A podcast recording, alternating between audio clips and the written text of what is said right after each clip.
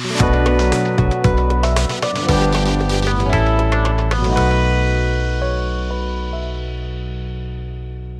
Disten merhaba. Merhaba.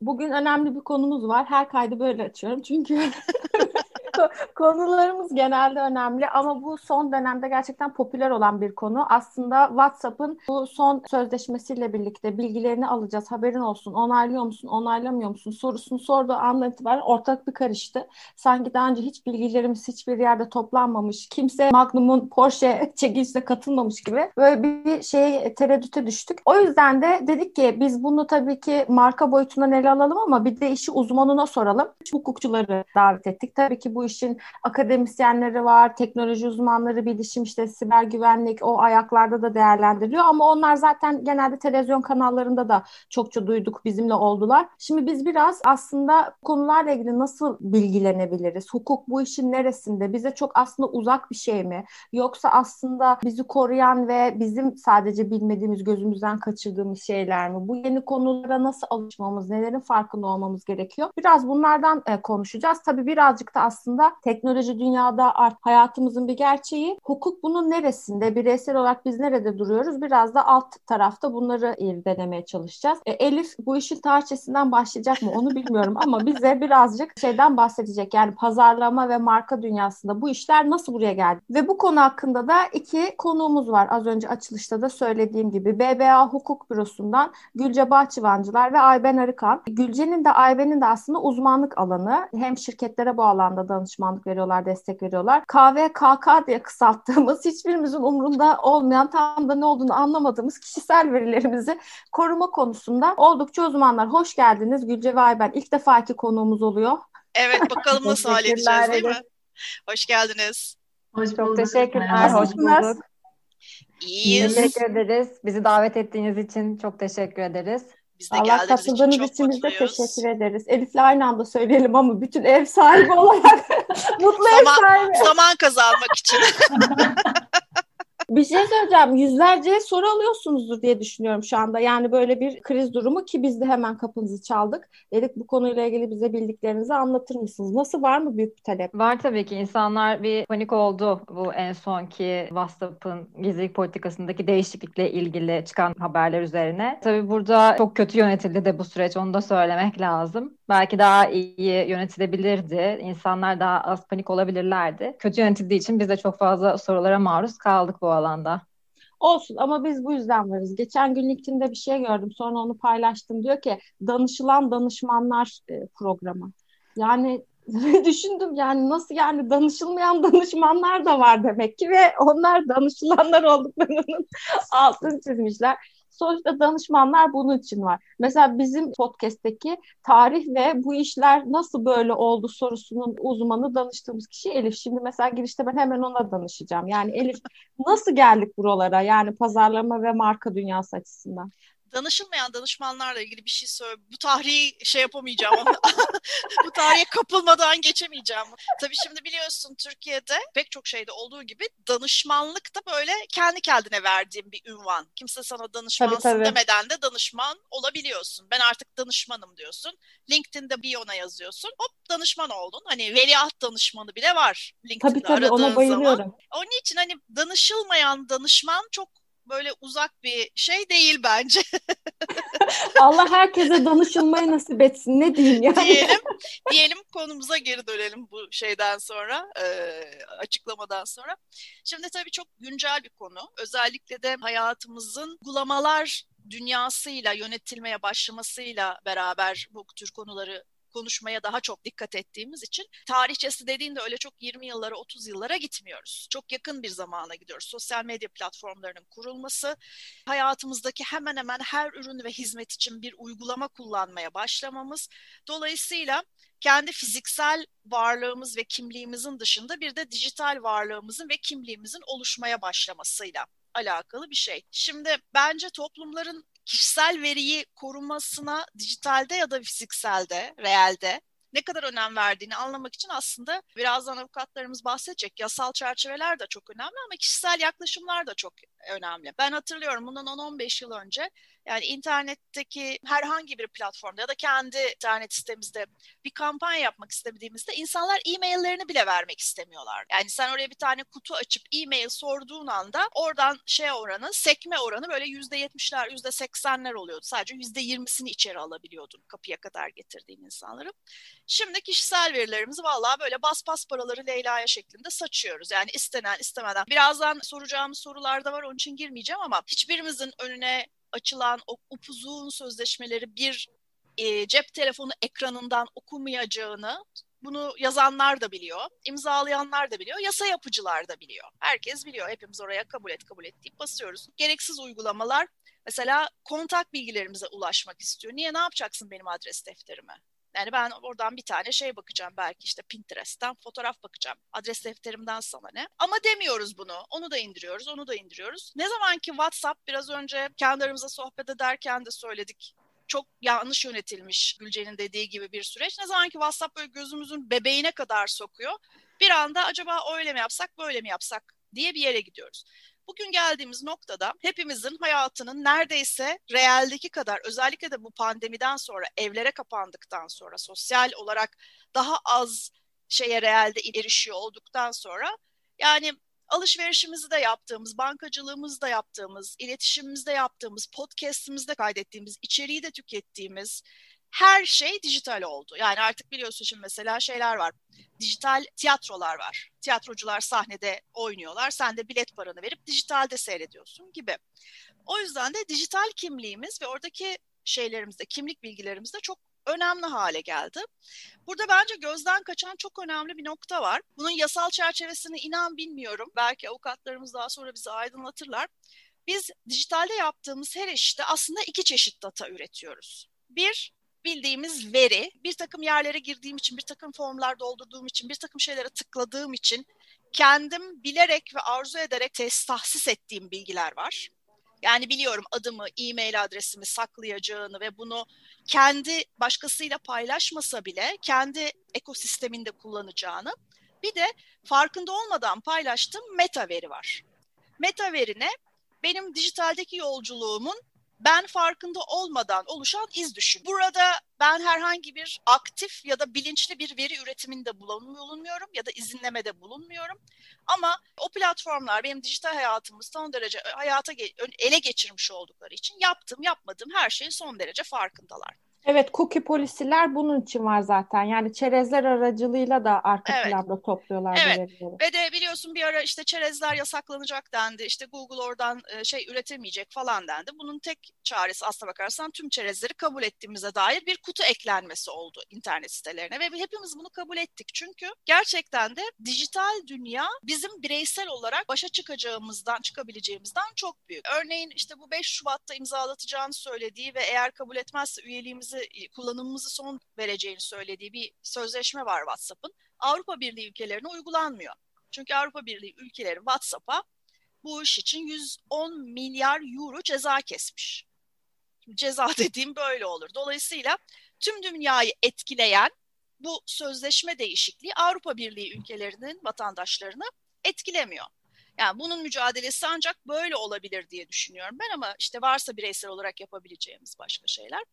Ne yaptık biz bireysel olarak? WhatsApp'a alternatif üretmeye çalıştık. WhatsApp'a alternatif üretirken de işte çok kullanıldığı, çok adı geçtiği için söyleyeceğim burada. Facebook Messenger'ı zaten bir tarafa bırakıyorum. Facebook zaten bu data çılgınlığının en üst noktası.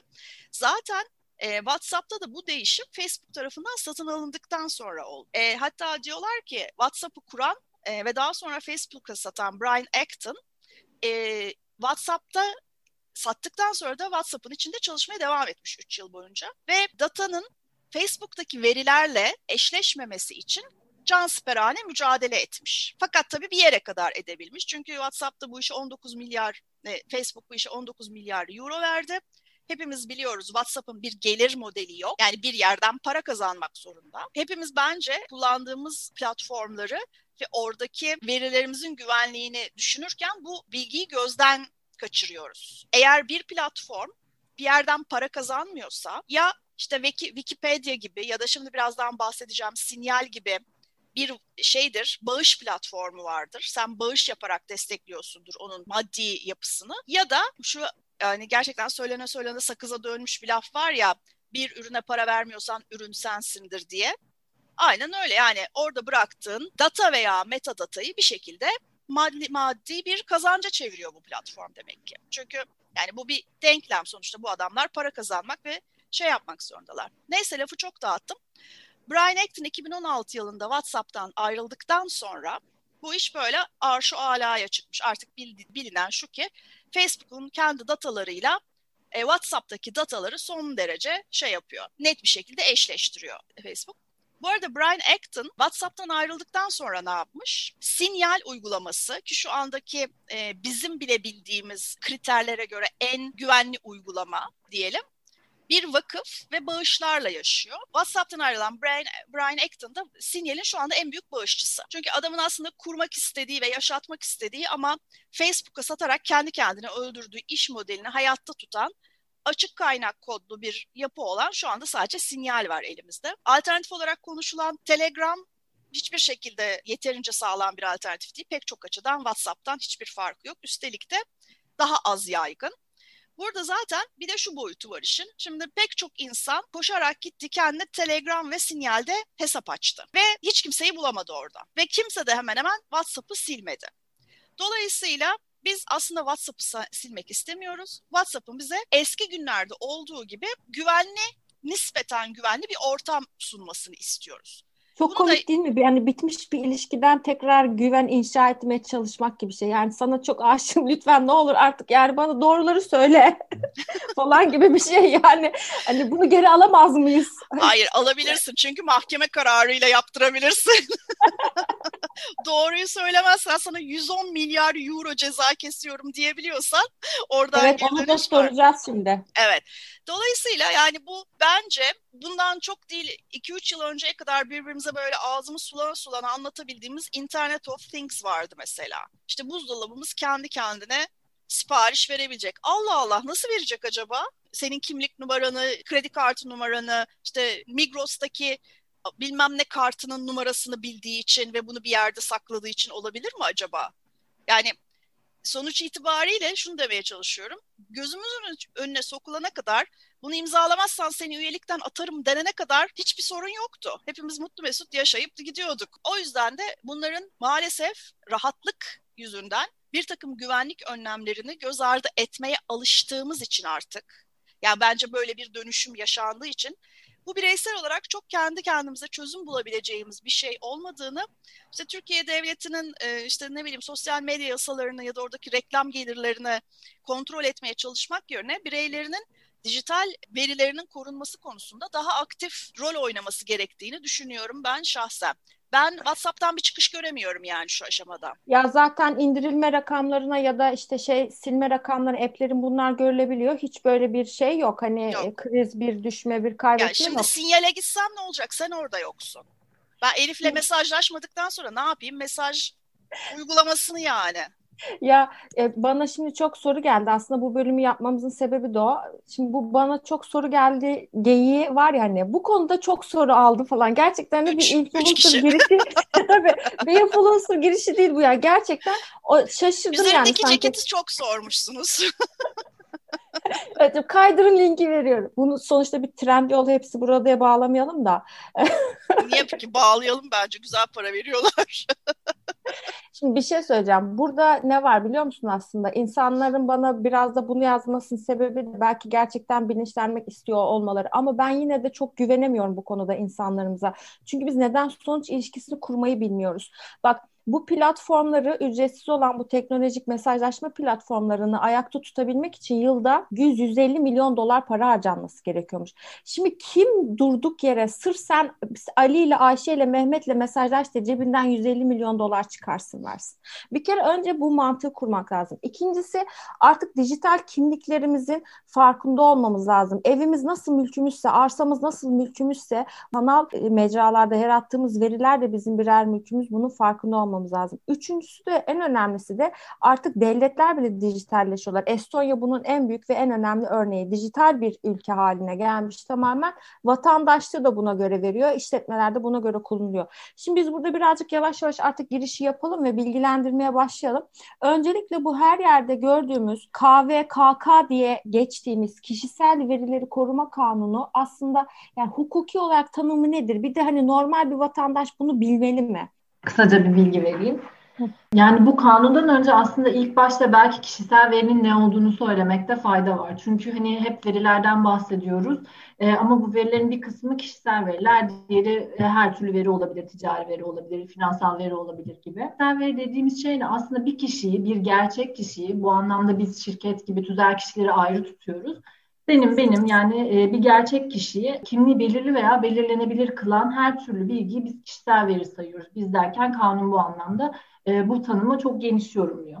Dolayısıyla aslında benim adım soyadım gibi e, açık bir şekilde kişisel veri olabileceği gibi benim IP adresim, araç plakam, fatura numaram, lokasyonum da kişisel veri sayılabilir. KVKK nedir? Bilmeli mi, ilgilenmeli mi? Yani bu aslında bizi direkt olarak ilgilendiren bir şey değil mi? Ama biz biraz sözleşme e, yoksun olduğumuz için genel olarak da haklarımızla çok hani böyle bilgili ve ilişkili olmadığımız için okey diyoruz geçiyoruz. Yani şimdi e, bana gelmedi diyen yalan söyler herhalde. Her banka yolladı, her operatör yolladı. Yani e, ilişkide olduğumuz her türlü ticari kuruluş e, son 2-3 e, yıl içerisinde bangır bangır bizden bununla ilgili onaylar istedi. E, biz de o onayları kararları verdik. Ama neye göre verdik? Ben onları da tam anlamıyla bilmiyoruz. Yani sadece aslında Facebook kullandığımda dijital verim aman Allah aldılar gibi bir şey değil. E şimdi yani en son biliyorsunuzdur belki metroları ya da topu taşımayı kullanabilmek için e, şey kartını, kent kartını tanımlamak zorundasın.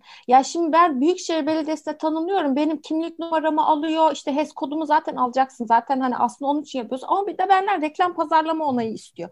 Ya şimdi bir sen kalmıştın diyorum. Yani her yerde her şey aslında zaten toplanıyor. Biz nasıl bu konuyla ilgili bir bilinç sahibi olabiliriz? KVKK görünce durup bakalım mı? Nedir yani bu işin aslı?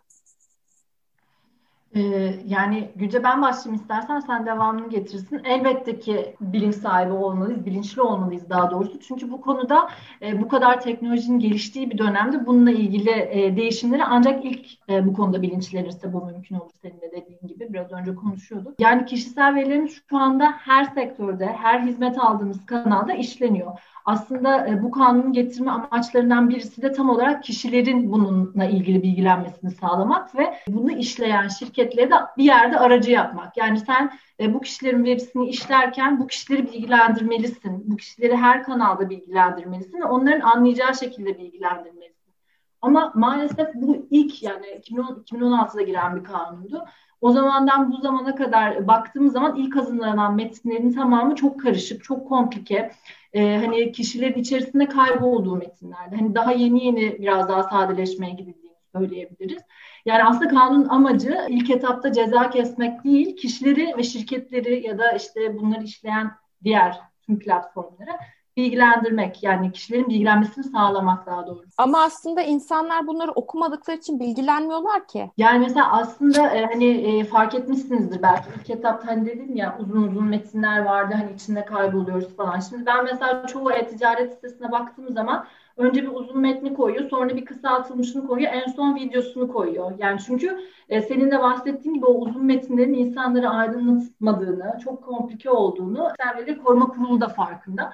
Dolayısıyla artık böyle alternatifli videolar kullanılarak hani daha işte eğlenceli ve e, daha anlaşılabilir hale getirmek için bazı yollara da başvuruyorlar. Peki bu kişisel verileri koruma kanunu dediğimiz şeyi e, Türkiye'de kim yapıyor? Aslında bunu yaratan kimler? Akademisyenler mi yapıyor? Hukukçular işte bir araya geliyor, teknoloji uzmanları bir araya geliyor, böyle olmalı mı diyor. Çünkü baktığın zaman ülkeler farklı şekilde ele alıyorlar bu konuyu ve dolayısıyla da bunların regülasyonları ve mevzuatları da farklı oluyor. Buradan bu soruyu niçin soruyorum aslında? Mesela biz e, Avrupa Birliği'nin ilk taslaklarından birini kullanıyoruz herhalde yanlış bilmiyorsam. Doğru. Şimdi onlar GDPR diye bir e, şeye geçmişler, bir üst sürüme geçmişler. Biz her zamanki gibi yine şey eş zamanlı takip edemiyoruz sürümleri. Alt sürümdeyiz şu anda. Ya mesela az önce Elif de söyledi. Avrupa'da bunu yapamıyor WhatsApp. Çünkü niye yapamıyor? İşte burada mesela şöyle sorular birbiriyle iç içe. İsterseniz buna toplu cevap verebilirsiniz. Bunları kim yapıyor? Bu e, şeyler nasıl oluşturuluyor? Çünkü biliyoruz ki aslında bunlar yeni alanlar. Yeni oluşan alanlarda da bilgiyi oluşturmak, oradaki deneyimleri, tecrübeleri oluşturmak, süreç içerisinde yaşanan aksayan tarafları, ihtiyaçları, hataları görmek bir zaman işi. O yüzden aslında ben e, hep söylüyorum hukuk biraz geriden geliyor. Bu sebeple geriden geliyor. Ta ki aslında diyorsun ki ya burada bir şey olmalı. Ha, tak işte o zaman görüyorsun ki bir çalışma yapılmış, bir şey çıkmış. Bunu akademisyenler mi yapıyor, uzmanlar mı yapıyor? Neden biz bunu mesela dışarıdan almışız ama Avrupa'nın gerisinde kalmışız? Bir de yani bu böyle suç ve ceza ilişkisi mi? Yani e, ceza verdim otur gidersin kalırsın meselesi mi? Yani nasıl yönetilmesi gerekiyor bu süreçlerin? Şunu netleşmekte fayda var bence. Kişilerin kişisel verilerin korunması yeni bir konu değil. Bu konu 1960'lardan beri konuşulan bir konu aslında. Türkiye'de. Ay bir dakika dur tarihçeye geldi. Bu Elif'in alanıydı ya. Süper çok mutluyum şu anda. Ha, tamam harika. Evet, umarım herkes öyle düşünür. Bu yeni bir konu değil dediğim gibi. Yani bu 1970'lerde ilk defa hukuki düzenlemelere konu olmaya başladı ama 1960'lardan beri konuşulan bir konu aslında. İlk uluslararası sözleşme hatta 108 sayılı kişisel verilerin otomatik işleme tabi tutulması karşısında bireylerin korunması sözleşmesi ismi çok uzun biliyorum. Kısaca 108 sayılı sözleşme diye geçiyor zaten. Herkes bilir Türkiye'de, işte, Türkiye'de bu sözleşmeyi ilk imzalayan ülkelerden ve 1981 yılında imza atıldı bu sözleşmeye. Ama kişisel verin korunması kanunu 2016'da ancak kabul edilebildi ve yürürlüğe girdi. Çok uzun bir yani zaman. Aslında hızlı başlamıştık. Evet. evet. Biz e, tabii dediğin gibi Avrupa Birliği üyeliğimizin çalışmaları kapsamında da e, onların mevzuatına uyumlu hale gelmemiz gerekiyor. Biz 95 sayılı, yani 95-46 sayılı 1995 yılında kabul edilen direktifi baz alarak kişisel verilerin korunması kanununu yürürlüğe soktuk Türkiye'de. Ama aslında daha önce anayasamıza girmişti. 2010 yılında özel hayatın gizliliği maddesi kapsamında yapılan bir değişiklikle kişisel verinin korunması aslında anayasal bir hak olarak korunmaya başladı. En önemli şey bence bu kanunları kim oluşturuyor? Kim yapıyor bunları? Nereden geliyor bunlar? Şöyle söyleyelim bunun cevabına. Teknolojinin geldiği noktada bu mevzuat çalışmaları yalnızca hukukçuların tek başına yürütebileceği bir konu değil. Burada filozoflar da işin içerisine girmeli, sosyal bilimciler işin içerisine girmeli. Aynı zamanda bilgisayar mühendisleri yani mühendislikler de işin içerisinde aktif bir şekilde yer almalı. Gülce bir de şöyle bir parantez açayım. Bence işte biraz önce konuştuk. Pazarlamacılar da bu işin içinde olmalı. Çünkü bu, bu datanın bu kadar e, and abused olmasının, bu kadar kötüye kullanılmasının dijitalde en büyük sebeplerinden biri de dijital reklam ekonomisinin ki bu da milyar dolarlık bir ekonomi, küçük bir ekonomi değil. Bu mantıkla ilerliyor olması. Sen bana e, data üreteceksin ki ben o datayı kullanarak pazarlama faaliyeti yapacağım gibi bir denklem var bu işin içinde. Ve sen ne kadar çok data üretirsen, ne kadar çok metadata üretirsen ben o kadarını talep ediyorum senden. Aynen senin dediğin gibi yani inanılmaz çok boyutlu bir yapı aslında bu. O yüzden de şurada mı oldu aslında Türkiye özelinde konuşursak en büyük problem. Avrupa tarafından yazılmış bir metnin getirilip Türkiye'ye uygulanması ve arada güncelleme yapılmadan uygulamaya konulması gibi bir süreç mi yaşandı? Aslında öyle değil. Yani biz kişisel beyin koruması kanunu Avrupa Birliği'nden Avrupa Birliği 95 sayılı direktifine uyumlu olarak hazırlandı ama birebir aynı diyemeyiz. Arada ciddi farklar var. Aslında kanun koyucu Türkiye'de bu yasalaşma çalışması kapsamında bunu göz önünde bulundurdu.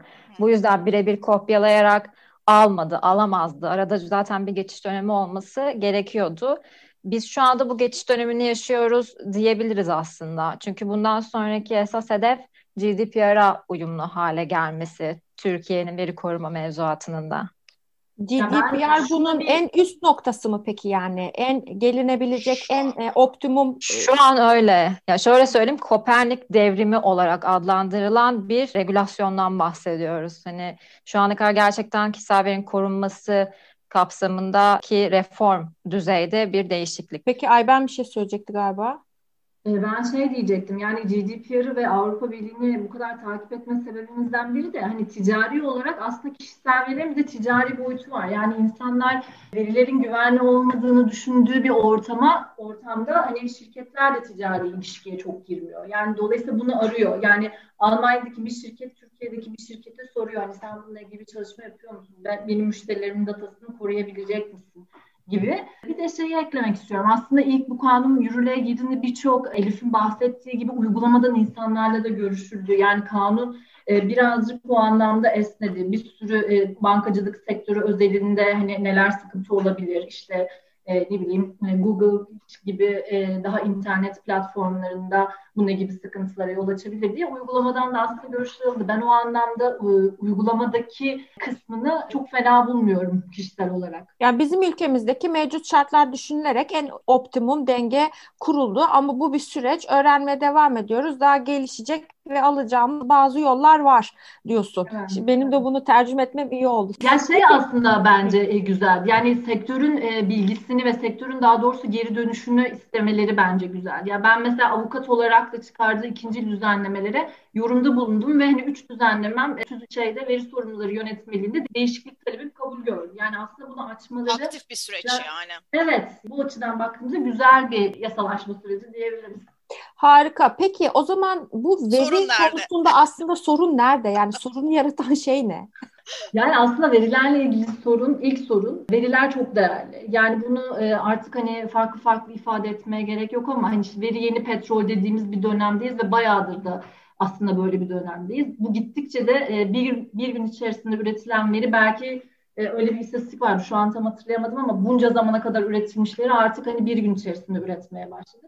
Dolayısıyla veriler şu anda çok değerli. Yani insanlar şu anda hangi şirket veriye sahipse bir yerde en güçlü o oluyor. Yani Bakınız zaten Facebook, Google. Evet. Ne ne kadar skandala karışsa bile ki Facebook'un yani belki 3-4 tane skandalına, ciddi skandalına denk geldik. Hala hisseleri en değerli olan şirketlerden bir tanesi. Yani burada da şey bence çok enteresan. Bunu özellikle hatta belirtmek de istiyordum. Hani geçenlerde Amerika'da yaşanan bu siyasi olaylarda hani bütün resmen eski bir siyasi lider susturuldu. Tamamen sosyal platformlar tarafından. Yani aslında bu gücün ya ve o bile hani şey oldu. Ben kendim sosyal medya platformumu kuracağım falan dedi. Hani o da onu durdurmadı tam anlamıyla ama hani adam hiçbir yerden paylaşım yapamadı yani. Çok e, enteresan ee, bir şeydi. Özellikle e, Amerika'daki e, alt right denen e, radikal sağcıların kullandığı Parler diye bir platform varmış. Ben bilmiyordum. E, radikal sağcı olmadığım için olabilir. Hep beraber oraya taşınmaya çalıştılar. Platformu kapattı. Amerika. Şimdi mesela bu konunun bir de şöyle bacakları var. Hani bizim bugün gündemimizde değil ama hani böyle bir parantez olsun diye söylüyorum. Aslında dezenformasyonun en önemli kaynakları da yine bu mecralar. WhatsApp evet. ve Facebook'tan kaynaklanıyor her şey. Yani yanlış bilgi. Fake news dediğimiz ya da işte ne bileyim post-truth. Yani ya öyle bir dönem içerisinde yaşıyoruz ki gerçekten hani onlar gerçekmiş gibi hareket ediyoruz. Geçenlerde belgeselini izledim. Fran Lebowitz'in o da biraz tartışma yarattı beğenenler ve beğenmeyenler arasında. Diyor ki öyle bir dönemdeyiz ki diyor arkadaşın olmayan insanlarla arkadaşsın. Seks yapmadığın bir sekste skandala karışıyorsun. Ondan sonra hani tanımadığın bir insanla bir şey. Yani ortadaki hiçbir şey aslında gerçek değilmiş gibi. Yani bunu da ben birazcık şeye bağlıyorum aslında. Gerçekle gerçek olmayan arasında bir geçiş yaşıyoruz. İşte hani her şeyin o fizikiden tamamen digital diye bunu şimdi fizikselle dijitalin birleşmesi diye tanımlıyorlar ama biz gerçekten bir geçiş dönemine denk geldik arkadaşlar. Aslında bir geçişkenlik dönemi yaşıyoruz. Hep şöyle bir şey var biliyorsunuz. E, bu e, Gen Z'den sonra gelecek alfa kuşağı ile ilgili en önemli farklılık şu olacak. Dijital ile gerçek arasındaki geçiş onlara gerçek gelmeyecek. Böyle bir geçiş olmayacak. Seamless, dikişsiz bir geçiş yaşayacaklar. Dolayısıyla gerçekten dijitale, dijitalden gerçeğe o kadar hızlı geçecek ki o aradaki geçişi algılamayacak bile oradaki hayatımıza yeni katılan genç arkadaşlar. E, Elif'in dediğini konuyu şöyle bağlamak istiyorum. Bir taraftan da dezenformasyonun, bilgi, bilgi kirliliğinin hatta neredeyse Amerika'da kalkıştığı söylenen darbe girişiminin kaynağı olan bu dijital platformlar en çok verimizi verdiğimiz platformlar aynı zamanda. Yani platformların kullanılma amacı o kadar haddini aşabiliyorken en çok veri alışverişini benim bu platformlarla yapıyor olmam aslında bir anlamda. Bu program için çalışırken bir şey seyrettim, e, YouTube videosu seyrettim. Barış Özcan diye teknolojik konularla ilgili video çeken bir YouTuber var. Onun bu konudaki WhatsApp'ı silelim mi diye bir videosu var. Onu güzel anlatmış bence çok böyle tane tane. Onun verdiği bir örnek var. Mesela WhatsApp e, mesajları şifreliyor biliyorsunuz ve de paylaşmıyor. Fakat anlat şöyle bir şey anlatıyor. Diyor ki öyle bir metadata topluyor ki mesajı zaten oturup kendin yazabilirsin. Yani kiminle konuşmuş, kiminle konuşmamış, onunla konuştuktan sonra kime mesaj göndermiş. Orada verdiği bir tane örnek var. Merak edip seyreden mutlaka olacaktır. Detaya girmeyeyim. Dolayısıyla mesajın kelime kelime yazılması gerekmez. Mesajın özü bir pazarlama aracı olarak kullanılabilir bir hale geliyor WhatsApp'ın veri toplama yöntemi çerçevesinde ve bunu da Facebook'a veriyor. Facebook dünyadaki en büyük reklam platformlarından biri. Biz bu konuda da bir bölüm yapmıştık Elif'le beraber. Dijitalde e, reklam bütçesinin %80'ini neredeyse Facebook ve Google beraber e, yönetiyorlar. Dolayısıyla yani hepimiz aynı zamanda alınıp satılır bir e, şey üretiyoruz, e, ürün üretiyoruz bila bedel e, bütün bu platformlar için. Ben orada mesela şu soru geliyor aklıma. Şimdi KVKK metni önüme çıktı ve eskisi gibi çok karmaşık da değil, basitleştirilmiş. E, fakat orada vermek istemediğim izinler varsa bu sefer ben o hizmetten men ediliyorum. Yani hizmeti alamıyorum. Dolayısıyla bu bana çok da bir seçim hakkı sağlamıyor. Mecbur bırakılıyorsun. Yani. Evet yani sadece hani söyleyerek, beni bilgilendirerek e, bir ne denir ona şey Haberin etmiş olsun. oluyor. Evet yani haberin olsun bir zorunluluğu yerine getirmiş oluyor. Yoksa hani ben ya kabul edeceğim ya da platformu terk edeceğim gibi bir durum. Bu da bana çok fazla tüketici olarak da, insan olarak da, birey olarak da, vatandaş olarak da fazla bir hak tanımıyor diye düşünüyorum. Ne diyorsunuz bu konuda? Şimdi aslında orada şöyle bir şey var. Mesela sen WhatsApp'ın sunduğu hizmetten faydalanmak istiyorsan cep telefonu numaranı paylaşmak zorundasın. Aksi halde bu hizmetten yararlanamazsın. Bu veri paylaşımı mesela makul bir veri paylaşımı. Ama eğer senin sağlık bilgilerini talep ediyorsa ve eğer bu bilgileri benimle paylaşmazsan sen bu hizmetlerimden yararlanamazsın diyorsa böyle bir şey mümkün değil. Örneğin sen adres defterini de açmak zorunda değilsin. Çünkü bu girişi manuel bir şekilde de yapabilirsin. WhatsApp'ta böyle bir problem var. Bir de açık rıza sorunu var. Burada yine biraz hukuki e, açıdan teknik bir konu Biraz bahset de ayıp olmasın. Hukukçular gelecek dedim. Hiç hukuktan bahsetmedik. Biraz şöyle bir 2-3 dakika biraz kanuni bir şeyler söyle. Aslında, aslında işte herkes ilgilendiren hani böyle tıklıyorsun ya hani almak hmm. için hani şeyi hmm. tam olarak onu anlatıyor aslında Gülce şu anda. Hani tıklıyoruz ama neden tıklıyoruz aslında biraz anlatacak. Bir şey söyleyeceğim. Ee, 18-35 yaş arasının %97'si okumadan onaylamış WhatsApp şeyini. Kızım bir tanesi diyor ki sabah çok uykuluydum ne olduğunu anlamadım. WhatsApp'a da ihtiyacım vardı onayladım diyor. Yani ve umrunda değil. Sen onaylamadın mı? Ben onayladım mesela. Ya ben onayladım ya, ama onayladım. Ben onayladım ama niye onayladım? Çünkü zaten hani Facebook'a o kadar çok dava açıldı ki adam mecbur kaldı. Zaten alıyordu bu verileri ve zaten almaya devam edecek. E şimdi Gretek'i izliyorsun burada çıkıyorsun bana konuşuyorsun. Social Dilemma'yı izliyorsun çıkıyorsun konuşuyorsun. Ya bunu bir de şeye benzetiyorum biliyor musun? Tekirdağ'da bir tane belediye başkanı Coca-Cola'yı boykot etmek için önüne bütün masaya e, Fanta, Sprite falan dizmişti. E, adam herhalde kimse söylememiş ona. O içecekler de aslında o şirketin bir şeyiydi. E sen şimdi WhatsApp WhatsApp'tan bu kadar şikayet ediyorsun da Instagram'ı sildin mi? Hayır. WhatsApp'tan çıktın mı? Hayır ama bana mesaj atıyorsun. 8 Şubat'tan itibaren Telegram'dayım. İşte şu saatten itibaren Signal'deyim. Yani Şimdi bunun bu işte bunlar hep popüler kültür etkileri. Bir şey bir hype yaratıyor ve bilip bilmeden oraya e, şey yapıyoruz diye yükseldim. Hemen şimdi hukuk alanına saygı duyarak sesimi düşür, şey, geri dönüyorum. Buyurun efendim. Şimdi bir konuyu netleştirmek lazım bence burada. E, veri koruma hep açık rıza, işte rızam olmadan verilerim işleniyor e, gibi söylemler çok arttı çünkü. E, burada veri koruma mevzuatı kural olarak kişisel verilerin işlenmesini yasaklayan sal düzenlemeler değil. Sadece veya ve aynı zamanda her veri işleme faaliyeti için sen mutlaka işte kişinin rızasını almalısın gibi bir dayatması da yok zaten bu yasal düzenlemelerin. Olması da mümkün değil. Mevzuat genel olarak şunu söylüyor. Sen bu kişisel verileri işleyebilirsin Ancak belli kurallar çerçevesinde bunu yapabilirsin. Olması gereken de bu zaten. Yani WhatsApp gibi platformlar senin aslında sana vereceği hizmet kapsamında bir takım verileri zaten senden talep etmek durumda ve bu verileri işlemek zorunda. Aksi halde zaten hizmet veremez. Ama bu verilerin ölçülü ve belirlediği amaçlarla sınırlı olması esas kural. Gözden kaçan da çoğu zaman bu aslında uygulamadaki en büyük sıkıntı da bu diyebiliriz. Şimdi yani biz bu... zannediyoruz ki çok pardon biz zannediyoruz ki aslında verdiğimiz tüm verileri gerçekten vermeliyiz ya da hiçbir veri vermemeliyiz. İşte mahremiyet ya hep, ya çok hiç. önemli. Hani çok gerçekten tam olarak ya hep ya hiç e, bakış açısı var. Ve aslında verilerini vermen e, bir anlamda şu anda içinde olduğun düzenin bir parçası ve gelişmesinin de bir parçası. Yani kimse ilgilenmediği bir alanla ilgili reklam almak istemez.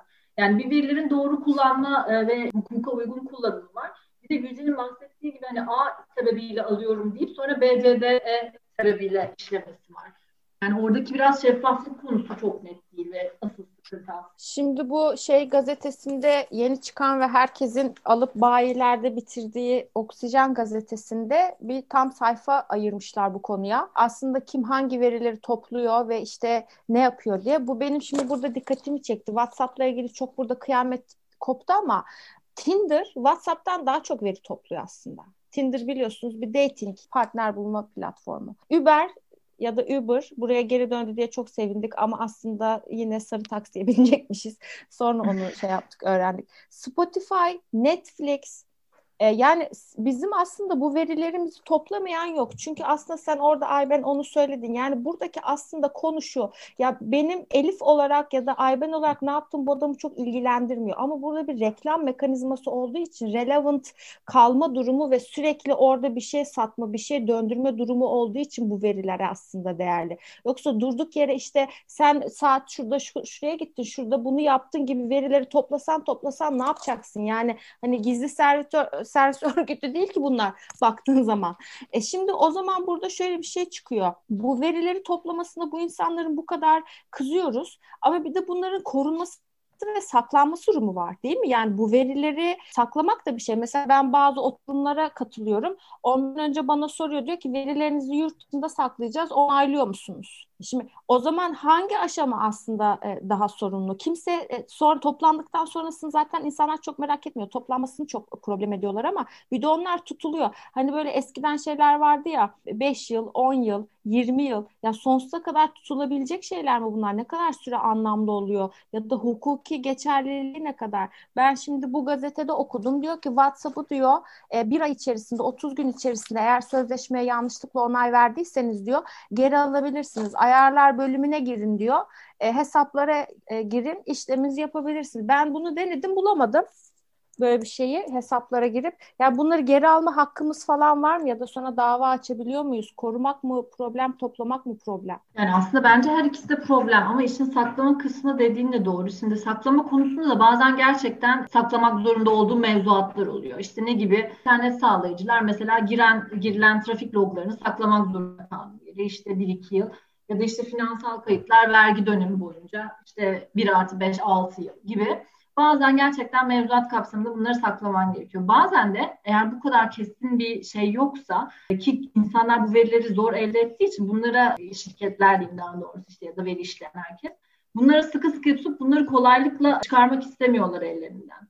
Ama bu kanunla birlikte kanun diyor ki sana sen istediğin her bir işleme süreci açısından bir saklama süresi belirlemek zorundasın. Yani bu işte bazen kaynaklarından kaynaklanır, net olur ama böyle bir şey yoksa diyor senin işlem amacına orantılı olarak bir süre belirlersin ve bu sürenin sonunda ya silersin yok edersin ya da artık ilişkisini keser yani anonimleştirirsin diyor. Yani işin saklama kısmında aslında zaten bu belirli olması gerekenmiş şey. ama dediğim gibi bazıları hani bunu e, amaçları bayağı geniş yorumlayıp yıllarca 10 yıl, 20 yıl, 30 yıl tutan var. Halbuki mesela bir bana göre bir özgeçmiş tutma süresi 2 yıldır yani. Hani 2 yıldan sonra zaten güncel olmaz artık yani. Hani o yüzden biraz daha bu konuyu şeyle yorumlamak lazım. Yani ben bu veriyi tutuyorum ama ne için tutuyorum? Amacıma uygun bir süre için mi tutuyorum? Tutmuyorsam silmeliyim. Çünkü bunu yapmazsan da cezası var. hepinize hiç aslında tahmin etmediğiniz insanlardan mesajlar ya da şirketlerden, kurumlardan, numaralardan aramalar geliyordur. Yani benim özellikle kullandığım operatörde numaram başkası verilmesin diye bir şeyim var ama belki de onu o dağıtmıyor. Herkes her şeyi dağıtıyor olabilir şu anda. Yani aslında burada bir şey yok. Bir de ben mesela şeyi merak ediyorum. Burada bir de burada e, şey aslında... gibi çok pardon bir şey söyleyeceğim. Hani e, komplo teorisyeni gibi durun, görünmek istemiyorum ama aslında Dur bakarsanız... o zaman Erol mütercimleri bağlamam gerekiyor bir saniye. Alo Erol Bey. e, aslına bakarsan verilerimiz de düzenli olarak değişik platformlardan çalınıyor ve düzenli olarak dark web'de satılıyor. Evet. Bu, bu da bir o, gerçek. Öyle bir marketplace var yani. Öyle bir marketplace var. Hatta geçen gün biri gene bu WhatsApp tartışmaları çıkınca fiyat tarifesi bile yayınladı yani. işte hangi hangi datanın bin tanesi kaç kaç lira diye böyle CPM fiyatı açıklamışlar bayağı. Ben böyle baktım alayım mı diye dedim sonra ne yapacağım ya alıp. Pardon. WhatsApp'ın bir de kendisinin aslında böyle bir ihlal şeyi oldu. Yani tam bu olaylar çalkalanırken hatta insanların bazıları ya acaba bilerek mi yaptım ha çok manidar falan dendi. Kısa sürede böyle bir şey olup bütün herkesin e, kullanıcıların bilgileri bir an yayınlandı. Sonra duruma el attık dendi falan. Ama yani tabii hani komplo teorileri üretirsek ortada var. Evet. Ya bunu sık sık yaşıyor platformlar. Çünkü hani sen bir taraftan büyük bir bilgi birikimi kullanıp e, dataları korumaya çalışırken, korumaya çalışırken tabii seni beni düşündüğümden değil, daha değerli satabilmek için e bir taraftan da birileri bunları çalmaya çalışıyor.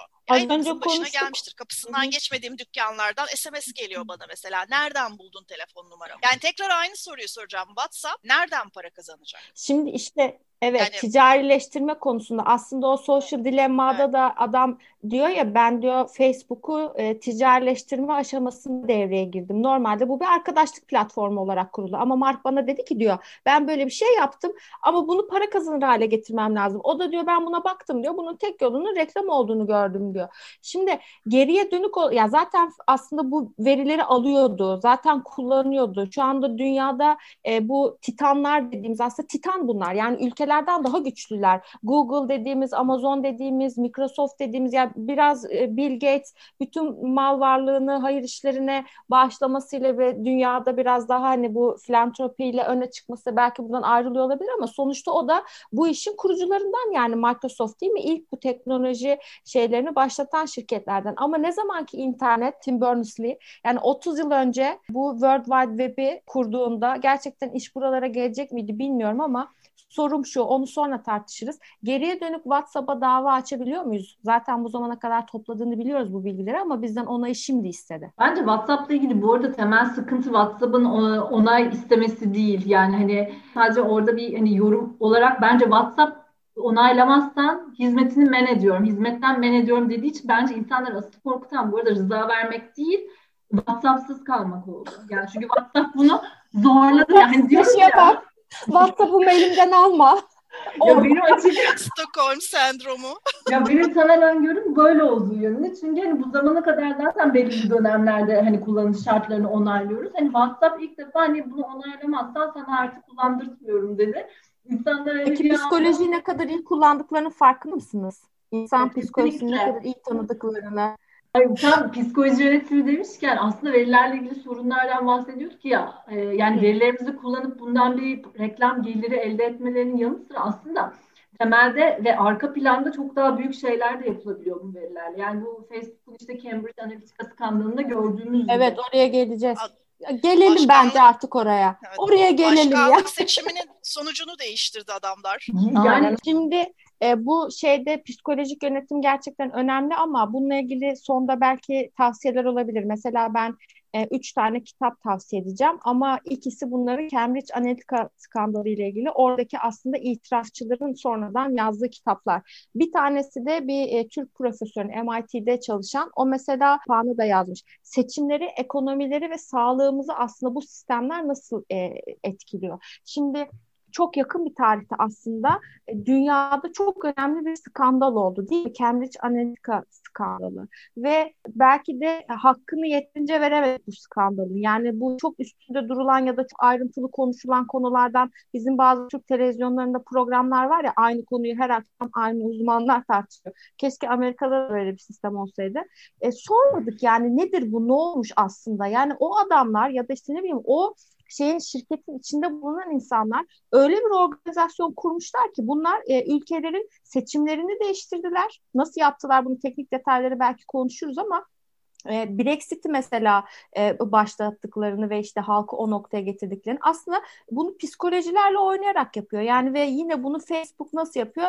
E, reklamlarla yapıyor. Latin mahallesine diyor senin arka mahallen sana düşman arka mahalleye gidiyor şey reklamı gösteriyor. Senin arka mahallen seni işte çok şey yapıyor falan. Yani orada tamamen bir manipülasyon söz konusu ve insanlar aslında böyle bir hipnotize olmuş gibi sanki kendi kararlarıymış gibi gidiyorlar ama gitmiyorlar. Yani mesela e, hukuki olarak sence bunun anlamı ve etkileri ne? Belki de daha çok yakın olduğu için bu dönem bir şey görememiş olabiliriz. Ne düşünüyorsun bu konuda Gülce? Şimdi burada işte verinin e, aslında temel sorunlarından bir tanesi ne değinmek istiyorum bu noktada. Burada şunu söylemekte fayda var. Kişisel veri ve kişisel verinin korunması denildiğinde bu oldukça dar yorumlanıyor gerçekten de. Yani kişisel veri dendiğinde benim adım, soyadım, iletişim bilgilerim, işte ne tamam konum bilgim işleniyor. Peki bunda ne problem olabilir ki? Ya da benim işte hangi marketten e, işte ne satın aldığım neden önemli olabilir ki gibi bir yanılsama var. Bu gerçekten önemli olabilir. Çünkü bu veriler, bunların somut örnekleri var bu arada. Uygulamada mesela kredi kartına yansıyan evlilik terapisti harcaması banka tarafından krediye elverişlilik değerlendirilmesinde kullanıyor. Veya işte akıllı saatler aracılığıyla paylaştığımız sağlık verilerimiz sigorta şirketleri tarafından işleniyor. Ve sigorta primlerim mesela başkalarına göre daha yüksek belirlenebiliyor. Zaaflarımız hedef alınarak satın alma alışkanlıklarımız manipüle ediliyor. Benzer şekilde işte Cambridge Analytica örneğinde olduğu gibi hatta siyasi görüşlerimiz, politik görüşlerimiz manipüle edilebiliyor. Bu artık çok büyük toplumsal bir problem de aynı zamanda. Hani hukuksal bir sorun olması bir yana. Dolayısıyla kişisel verim bu anlamda çok daha geniş yorumlanmasında fayda var. Cambridge Analytica'da ne oldu?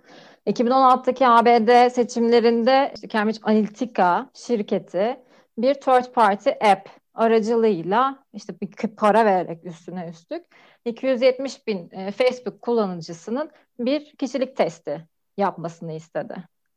Bu kişilik testinin aynı zamanda bu kullanıcıların da bu test sayesinde arkadaş listesine de erişim sağladı. Ve dolayısıyla 87 milyon ABD kullanıcısının, seçmeninin verilerine erişilebilir hale geldi. Burada kullanılan veriler sadece işte kişinin nerede yaşadığı, hangi sayfaları beğendiği vesaire gibi veriler dışında burada psikografik bilgiler analiz edildi. Esas problem de bu. Ve bunu Cambridge Analytica'nın CEO'su ballandıra ballandıra her bir platformda, her bir işte toplantıda, organizasyonda anlattı ve şirketini bir de üstüne üstlük promote etti. Çok doğru bir şey yapıyormuş gibi. Burada bu kadar Facebook kullanıcısının verilerinin yasaya aykırı bir şekilde diyebiliriz noktada. Çünkü kişiler, çoğu kişi bunun farkında bile değildi. Bu verilerin nereye gittiğini de farkında değildi. Hangi amaçlarla kullanıldığında da farkında değildi tabii ki. Ve bunlar e, Trump'ın başkan seçilmesi için bu kişiler hedeflenerek bu verileri ve hangi reklamları görecekleri belirlendi. E, hedefleme reklamcılık dediğimiz yöntemle hedeflenerek Trump'ın belki de başkanlık seçimini kazanmasını sağlandı.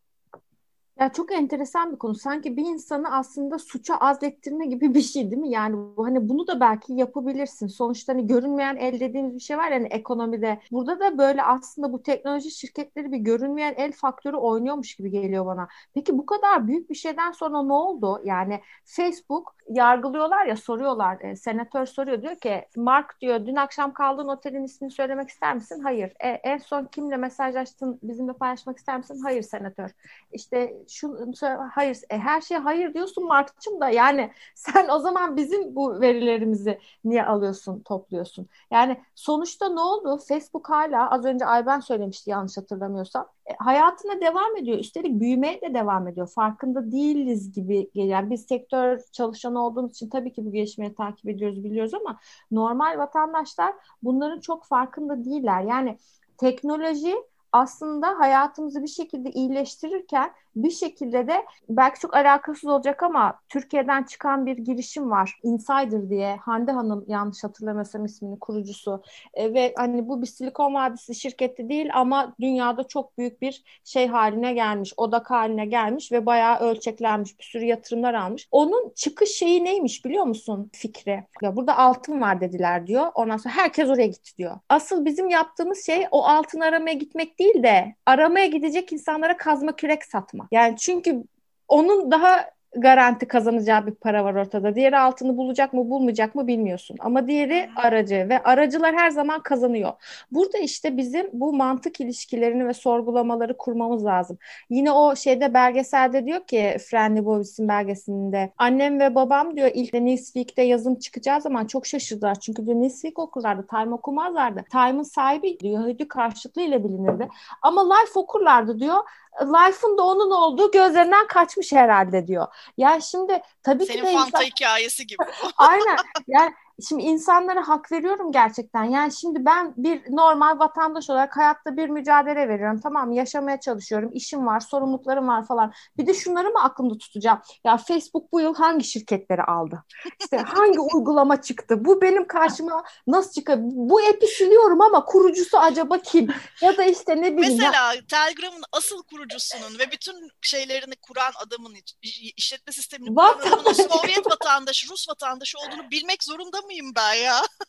Ama Bana işte bak yazık. bunları bildiğin, tabii bunları bildiğin zaman parçalar oturuyor birbirine. Yani evet. signali de kuran WhatsApp'tan çıkan adammış. Yani sonuçta ha, şunu anlatmaya Kur'an çalışıyorum. demeyelim de en büyük bağışçısı. Sinyal çünkü açık kaynak. Teşekkürler düzeltme için. Rica Ama ederim. şunu anlatmaya çalışıyorum. Aslında kaynak bir ve buradan her, aslında farklı türevler çıkıyor bence, ama sonuçta aynı amaca hizmet ediyorlar. Ha, bence kaynak bir olmasa bile aslında model bir. Çünkü şu anda yaşadığımız dönem verinin alınıp satıldığı ve para ettiği bir dönem. Biraz önce Ayben de dedi ya yeni petrol diye. Şu anda veri para ediyor.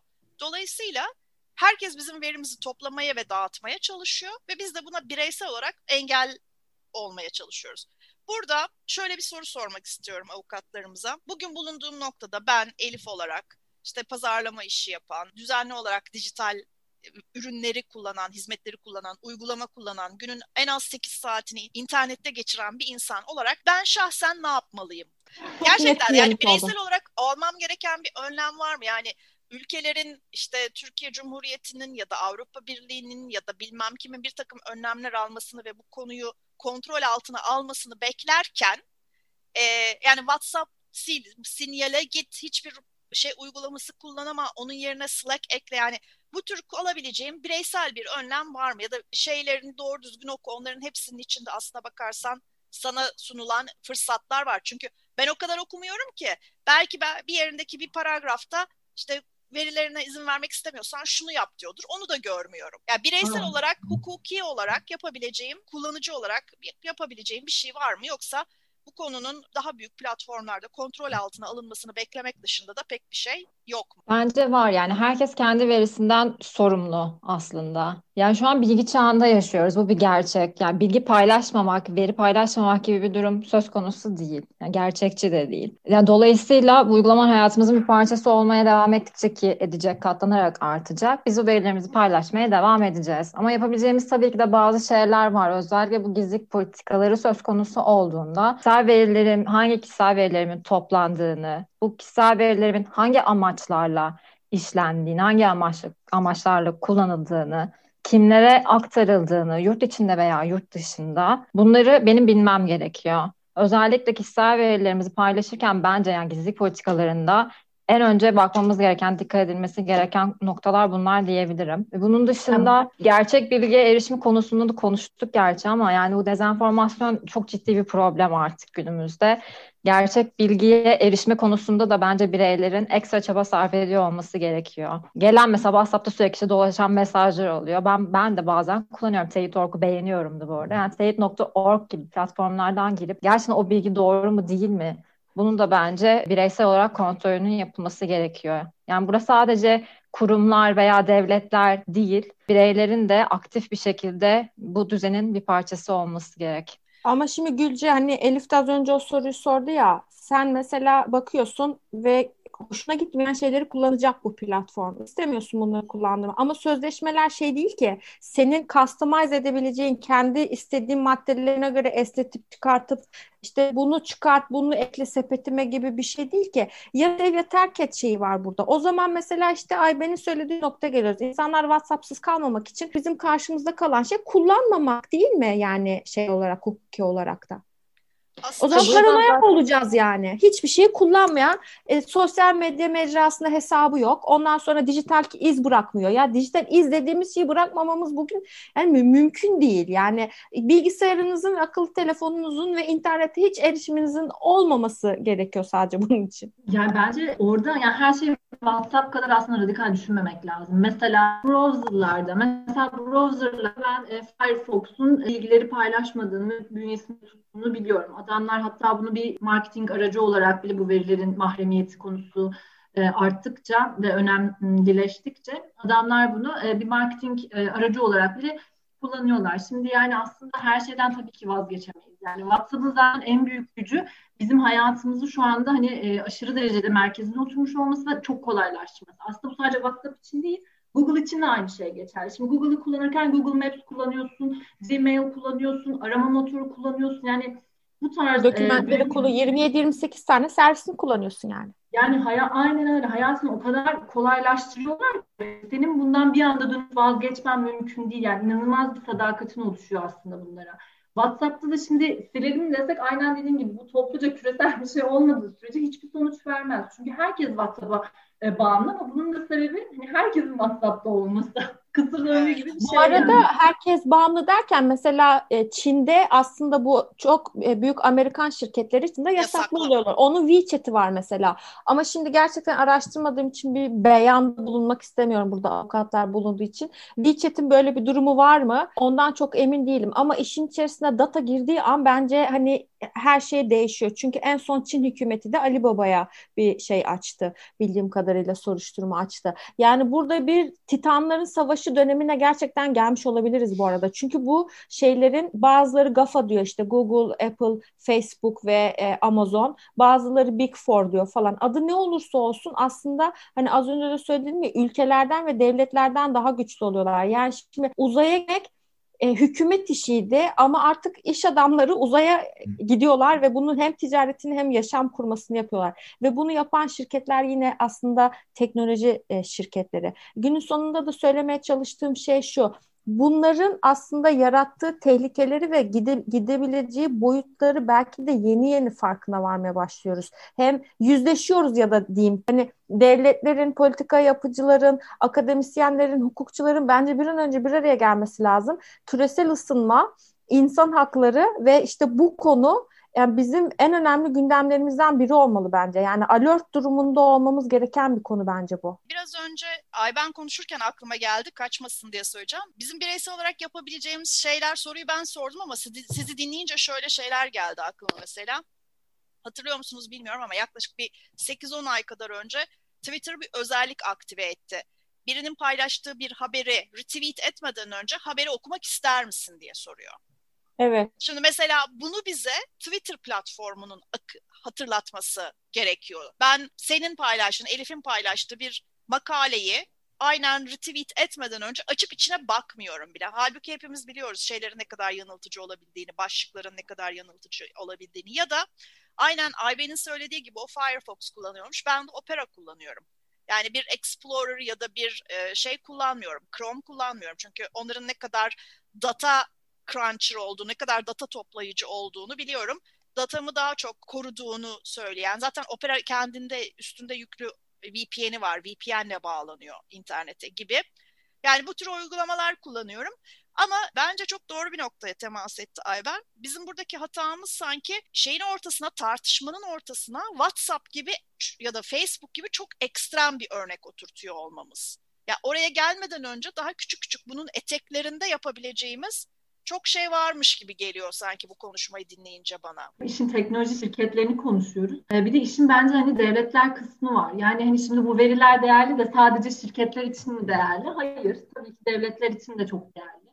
Ve her devlet aslında bu tarz bu mahremiyet politikaları veya kanunlarını biraz da bence öne sürerek, bence değil aslında bu da çok e, güncel bir konu olmaya başladı verileri kendi coğrafyaları içerisinde tutmak istiyor.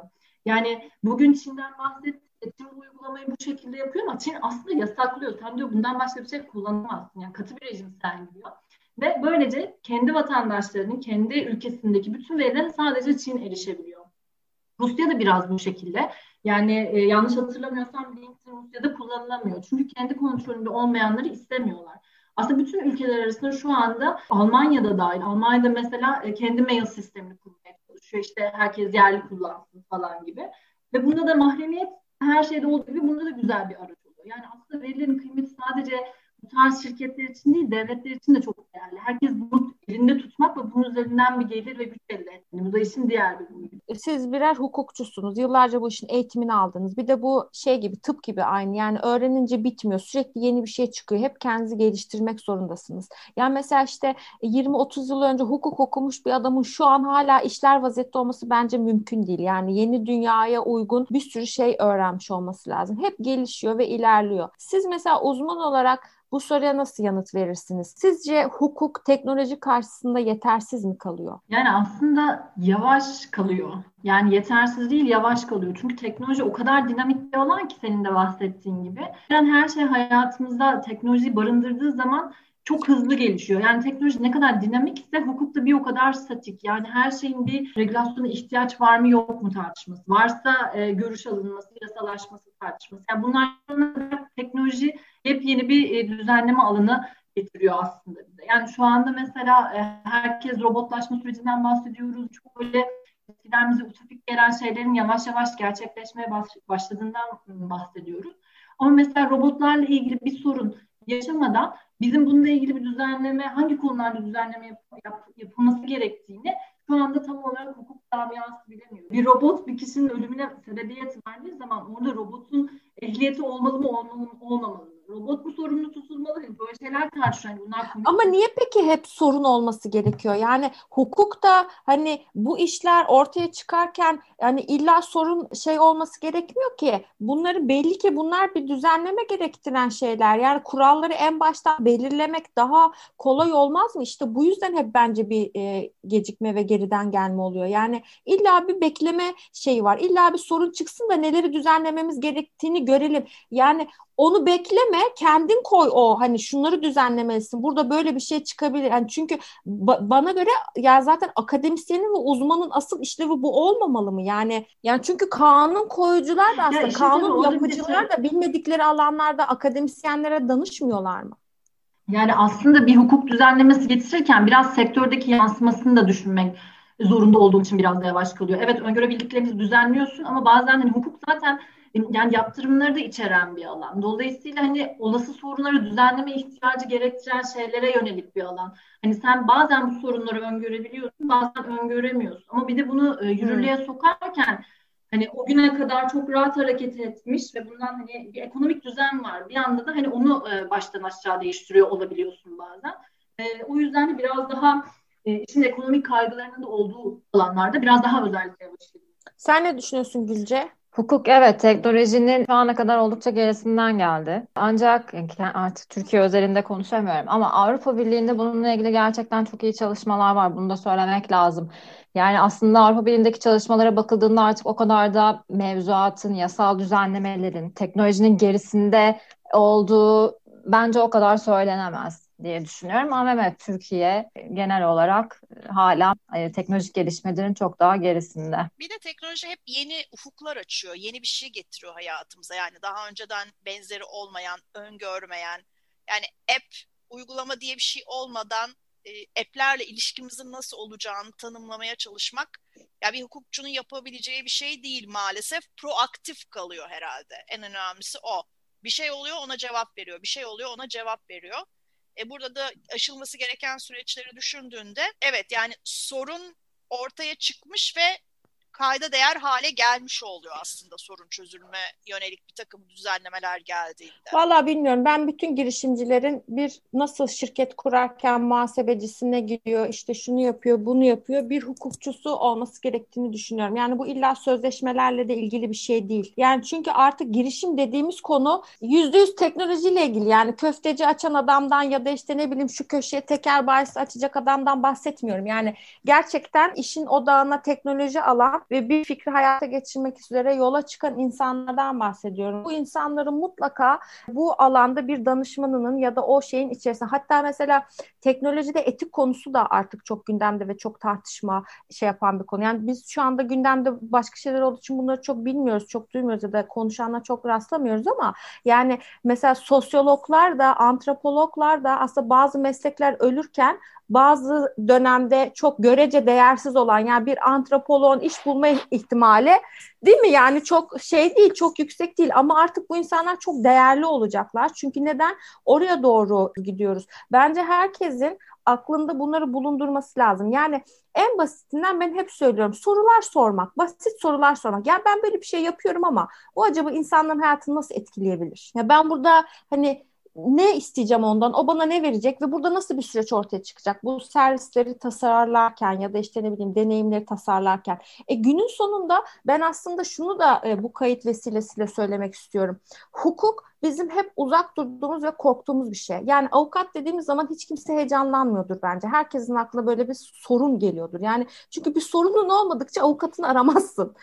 Anladın mı? Hani call my lawyer diye bir şey var ya hani avukatımı arayıp deyip arkanı dönersin ve o bir sorun belirtisidir. Ama aslında bu e, insanlar, e, hukukçular diyeyim yani daha doğrusu, bu alanın uzmanları hayatın genelindeki bütün ilişkileri düzenleyen insanlar. Bu Buna bir bakmamız, buna bir dikkat etmemiz gerekiyor. Yani sadece ihtiyacımız olduğunda değil, her alanda belki biraz daha low tech konusu mesela çok e, şeyde yükselişte. Şimdi gündemden biraz uzaklaşmış gibiyiz ama sizi bulmuşken ben onu da sorayım. Mesela 10 yıl e, içerisinde avukatlık mesleği kalkacak diyorlar. Ben geçtiğimiz hafta hukuk masasına katıldım. Çocukların hiçbiri avukat olmak istemiyor tamam mı? İşte mesela Galatasaray Üniversitesi hukuk okuyor, Koç Üniversitesi hukuk okuyor. Bir tanesi çift madal yapıyor. Yani zaten hukuk da teknolojiyi yakalayamazsa bence hani öleceğini düşünmek aslında çok e, bakış açısı olmaz hakikaten. Yani şu anda hukukun kendi içinde bile mesela e, adliyeye gitmeden adliyede e, yapabileceğiniz işlemleri yapabileceğiniz UYAP dediğimiz bir sistem var. Ve hani siz gidip elden yapmak istediğinizde hani memurlar diyor ki hayır yapamazsın ama o sistem üzerinden yapacaksın. Bu durumda zaten otomatik hani biraz önce dedim ya yaşı büyük avukatların hani gündemi yakalamazsa ne yapacaklar diye. Evet ya adam belki 70'inden sonra oturup sisteme e, girmeyi sistemden dilekçe çalışıyor. Yani mesleki açıdan baktığımız zaman da hukukun e, tek bir ya biraz daha multidisipliner olmadığı sürece bu şekilde kalması mümkün değil. Bilişimde bunun en güzel örneği bence. Yani çok fazla teknik konuyu barındırıyor. Sadece hukuk bilgisiyle çözemiyorsunuz. Her zaman teknik insanların da e, bilgisine ihtiyaç duyuyorsunuz. O yüzden hani ben o anlamda e, katılıyorum yani. Hukukun ileride e, bilişime. Belki tamamen yok olmaz ama büyük bir yön değiştireceğini düşünüyorum. Birçok meslek. Pek çok meslek gibi doğru. Bence de hukuka özel bir durumdan bahsetmiyoruz aslında. Teknoloji hayatımızı yaşama şeklimizi değiştirdiği için onunla birlikte onun etrafındaki her türlü hizmet ve üründe benzer şekillerde değişiyor aslında. Peki son sözleri alalım mı? Duygular, düşünceler, yorumlar, öneriler, fikirler, öneriler. Ben bir, ben bir öneri vermek istiyorum gerçekten. Hani biraz önce şeyden daha doğrusu hani konuşmanın başında sürekli istemediğimiz numaralar alınıyor ve hani bunların nereden geldiğini bilmiyoruz işte. Evet o çok önemli. Geçmişti. Aslında bununla ilgili mesela çoğu kişinin hala bilgisi yok. Bununla ilgili aslında bir sistem geliştirildi. Buna ileti yönetim sistemi dediler ve e-Devlet gibi bu sisteme giriş yapıyorsunuz ve bugüne kadar e, onay verdiğiniz şirketlerin size SMS atabilen, mail atabilen, telefon arayıp pazarlama amaçlı sizinle iletişime geçebilen şirketleri e, bulup oradan aktif olarak istiyorum, istemiyorum, istemediklerinizi çıkartabiliyorsunuz. E, şu anda aslında henüz tam şey olanlar, yani herkes tam kayıt olmadı. Yanlış hatırlamıyorsam Mayıs sonu ya da Haziran'a kadar tekrar bir süre verildi. Ben mesela iki tane e, büyük şirketi bekliyorum. Yaptıkları anda çıkartacağım. Onlar hala yok. Onlar hala yok. Ee, Son saate kadar bekliyorlar. evet. Mayıs'ta falan herhalde onlar gelecek. Bunu bir Mayıs'a kadar da bayıltacak seni SMS göndermek suretiyle. Yıllık SMS gönderecek 6 ay. Ben girdim yat, yaptım ve de e, neden herkes yok diye merak etmiştim. Ay ben e, şeyi bilmiyordum. E, ekstra tanındığını bilmiyordum. Gülce var mı senin söylemek istediğin ya da işte şöyle bir şey de değinseydik iyi olurdu. Önerilerim şunlar. Yani insanların gerçekten de bu kişisel korunmasına ilişkin hangi haklara sahip olduğunu bilmelerin önemli olduğunu düşünüyorum. İşte gizlilik e, politikalarıyla ilgili konuşmuş konuşmuştuk. Yani hani ben e, bunları imzalıyorum, işte kabul ediyorum ve geçiyorum. O noktada bu tek taraflı düzenlenen sözleşmeler bunlar ve gerçekten de söylediğin gibi herhangi bir pazarlık payı yok burada. Yani sen kalkıp WhatsApp'la birebir komünikasyon sağlayıp ben bunu kabul etmiyorum hadi şimdi ne yapabiliriz falan gibi bir iletişim kuramazsın. Yani böyle bir şey mümkün değil. İşte o noktada sen peki hukuki olarak hangi haklara sahipsin? E, bunları bilincinde olmak önemli. İşte kişisel veri koruması... platform çıksa ya keşke. Teyit.org gibi. Var mı evet. acaba? Açıkçası araştırmadım. Belki de vardır bilmiyorum. Ama mesela Avrupa'da şey var. Sivil toplum kuruluşları var. Sadece işte mesela İngiltere'de Privacy International var. Zaten da senin adına sahip çıkıyorlar bir nevi gibi düşünebiliriz. Aslında Türkiye'de de böyle kuruluşların oluşturulması da oldukça yararlı olabileceğini düşünüyorum Bak şimdi ben buradan bir girişim fikri veriyorum. Aynı şey söyleyecek. Buradan bir işim Sende de mi var? ben düşünüyordum aslında ama. ya bir şey söyleyeceğim. Ben yapacak Bu... halim yok ya. Ay ben sen düşünüyor musun? Var mı bir fikir? Hepimizin bir fikri varsa hiçbirimiz söylemeyelim bence. Hepimiz zengin olabiliriz çünkü. Bizde kayıt yok ama. ben sadece şunu düşündüm. Buradan iyi bir fikir çıkar. Kesinlikle. Aa, neden olmasın? Birden fazla çıkar bence ve evet. e, söylemiyorum ben şu anda fikrimi. Yani değerli olabileceğini fark ettim şu anda. birden neden birden kıymete bindi. Aynen bunu ben yapayım hissi oluştu. Başka var mı böyle bu İngiltere'deki güzelmiş? Bir sürü örneğim var. Tek bu PI değil yani. Başka sivil toplum kuruluşları da var. Onu Ama sonra şey yaparım ben. Yok bilgi, bilgi paylaşma konusunda hiç böyle bir cimriliğim yoktur. Şey yaparım, yazarım sana. Unutmayın her girişimcinin senin de söylediğin gibi e, bir avukat var. Olmalı. evet. Hele, hele de bu konuda bence size ortak bir fikir çıkar buradan. Kapanış önerilerime geliyorum. Benim üç tane kitap önerim var. Bunların üçü de maalesef İngilizce. E, Brittany Kaiser bu şey biliyorsunuz en önemli figürlerden bir tanesiydi ve ilk e, pişman olup Cambridge Analytica skandalında ilk pişman olup itirafçı pozisyonuna geçen kişiydi. Sonra e, kendisi bir platform kurdu. Own Your Data Foundation diye. Bu işte bir e, kar amacı gütmeyen kuruluş bütün dünyada insanları bu alanda bilinçlendirmekle ilgili bir çalışma yapıp belki bir, bir nevi günah çıkarma gibi bir şey yapıyor herhalde. Yani şey aklanma projesi gibi bir şey. Kitabı var. Kitabının adı da Targeted. Burada da şeyi anlatıyor. Trump'ı, Brexit'i ve Facebook Facebook'la beraber bu şeyi üçlü saç ayağını diyeyim nasıl oluşturdular aslında bu manipüle süreçlerini nasıl yaptılar birinci ağızdan bunu anlatıyor. Bence bu memoar konusu benim şey hoş, çok hoşuma gidiyor. Yani böyle bir şey yapıyorsun ardından bir kitap yazıyorsun ondan sonra köşe dönüyorsun. Yani böyle inanılmaz bir şey konu bu kitap yazma konusu. Bir de bu şeyde Christopher Wiley var. Hatta bu yeşil saçlı, mavi saçlı, pembe saçlı sürekli saçlarını rengini değiştiriyor. Bu yılda Brent Wick'e çağırdılar galiba onu ama bir şeye geldi bizim Türk platformlarının ama o gerçekleşti mi koronadan dolayı ondan çok emin değilim. Onun da Mindfuck e, affedersiniz ama kitabının şey, adı. E, o da diyor ki sizin diyor verinizi çalacaklar diyor, beyninizi hackleyecekler diyor. Sonuç olarak da dünya yönetecekler diyor. Onun kitabında da anlatılan şey bu. E, kitap bir bu de, kadarmış zaten. Ne anlatıyor başka çok ya Evet okumayın gerek yok. bir de e, bir de şey vardır ya e, hiç bitmeyecek kitap yoktur son sayfadan başla. Ben de hemen şeyi söylemiş oldum. Ama işte bunu nasıl yapacağını e, anlatıyor. Dünyayı yönetmek isteyenler varsa aramızda bakabilir. Bir de Sinan Aral var. E, bizim e, aslında bir e, Türk profesör MIT'de. Ben yeterince Türkiye'de tanındığını ve hakkının verildiğini de düşünmüyorum. Çok genç bir e, insan ve çok üretiyor. Onun da The Hype Machine diye bir e, kitabı var. 2020 yılında çıktı. O da işte seçimleri, ekonomi ve sağlığımızı nasıl derinden e, aslında disrupt ediyor. Sosyal medya, sadece sosyal medya kısmından bahsediyoruz yani bu arada bir de. Diğer büyük e, kontekst aslında çok geniş. İşte bunun birçok bacağı var. Az önce Ayben de söyledi. Sadece teknoloji şirketleri mi? Hayır. Ülkeler için de aslında bu çok önemli bir savaş konusu. İşte e, biliyorsun kozmik odalarımız var, siber güvenliklerimiz var falan yani o verilerin çıkmamasıyla ilgili. Bildiğim kadarıyla da bazı Avrupa Birliği üyeleri kendi aralarında bununla ilgili mutabakata varmışlar. Veri alışverişi yapıyorlar. Benim de bir önerim var. Ee, e, Ekim 2020'de çıkmış bir kitap bu. Enteresan bir şekilde. Ben de bu kitap sonu sayesinde e, haberdar oldum. E, kitabın adı The Simulmatic Corporation. Bu korp, bu şirket, bu bir şirket. Onun hikayesini anlatıyor. E, Google'dan, Facebook, Cambridge Analytica'dan çok daha önce 1960'da Kennedy'ye Nixon'a karşı seçimi nasıl kazandırdığını anlatıyor. Şimdi dijital ortamlarda çok kolay toplanıp çok kolay işlenen bilgiler aslında manuel ortamlarda da toplanmış, işlenmiş bir şekilde kanvaslanmış. Belki işte e, 2016'daki seçimlerde olduğu gibi mikro değil nano segmentasyon yapılamamış ama bir segmentasyon yapılmış ve e, bu şirketin hikayesini anlatıyor.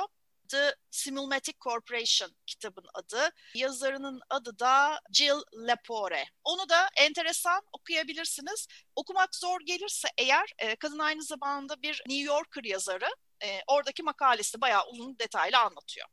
Ona da bir bakılabilir. E, evet okumuştum ben de. MIT'de bir makalesi vardı yanlış hatırlamıyorsam. Ben de New York'takini okudum. Oradan Evet, o da ilginç bir olay. Yani e, başta da konuştuğumuz gibi aslında yani bu e, sosyal medya işte 2000'li yıllarda sosyal medya şirketlerinin işte bu sahneye çıkmasıyla gündeme gelen konular değil aslında bunlar. Elif'in de az önce verdiği örnek oldukça çarpılı. 1950'lerden yani bundan 70 yıl öncesinden bahsediyoruz evet, aslında başlayan bir süreç. Evet. Ve yine Amerika. Ve yine Amerika. Evet. Ve e, Gerçekten... uzun bir aradan sonra kaç yıl olduğunu bilmiyorum ama uzun bir aradan sonra demokratları tekrar şeye sokan, Beyaz Saray'a sokan bir seçim bu. Önemli bir seçim. Kennedy bile yani şimdi ne kadar büyük bir politik ve pop figürü olduğunu hepimiz biliyoruz ama o yıllarda Kennedy bile bunun e, desteğine ihtiyaç duymuş. Ee, benim anladığım kadarıyla yani şimdi biz burada e, hukukçu boyutuyla, iletişimci, pazarlamacı boyutuyla ve ben de işte birazcık daha teknoloji, trendler ve girişimcilik boyutuyla aslında birçok boyutuyla ele almaya çalıştık. Ama bu gerçekten çok derinlikli ve e, hani böyle bir e, bir saatte, iki saatte tartışılınca içinden çıkılacak ya da bir işte sonuca varılacak bir konu değil. Burada sadece doğru soruları sormaya başlamakla ilgili biz bir zemin atmış olabiliriz ama bunu çeşitli e, şeylerini dallarını bence ilgilenen insanların yani çok üzgünüm ama bir şekilde politikaya bunun altı dayanıyor. Yani hani işte tercihlerimiz e, yani bir oy vermek de öyle bir işlem ya yani birini seçiyorsun. Adam da sana kendini seçtiriyor ya. Yani arada yapılan o propaganda süreci de aslında bir manipülasyon süreci. O anki vaatlerine inanıyorsun.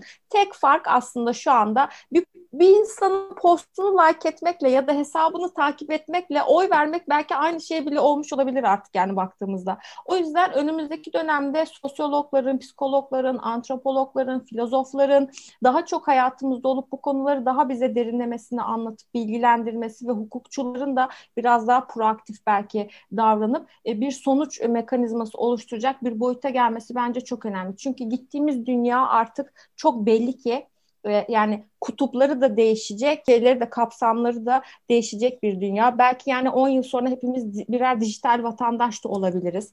Yani dijital vatandaşlığı da o zaman konuşup tartışmamız gerekecek. Yani hani haklarımızı o zaman da bence bilmiyor olacağız ve yine aynı soruları sorup yine aynı sorunları tespit etmeye çalışacağız.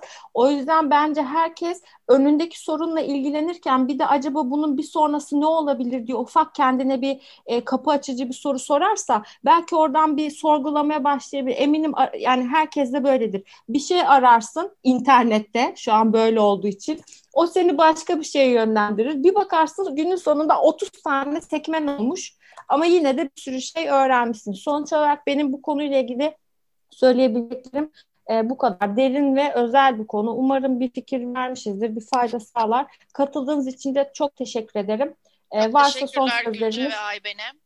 Biz çok teşekkür ederiz tekrar davet ettiğiniz için. Çok keyifli oldu. Hoşçakalın. O zaman hoşçakalın.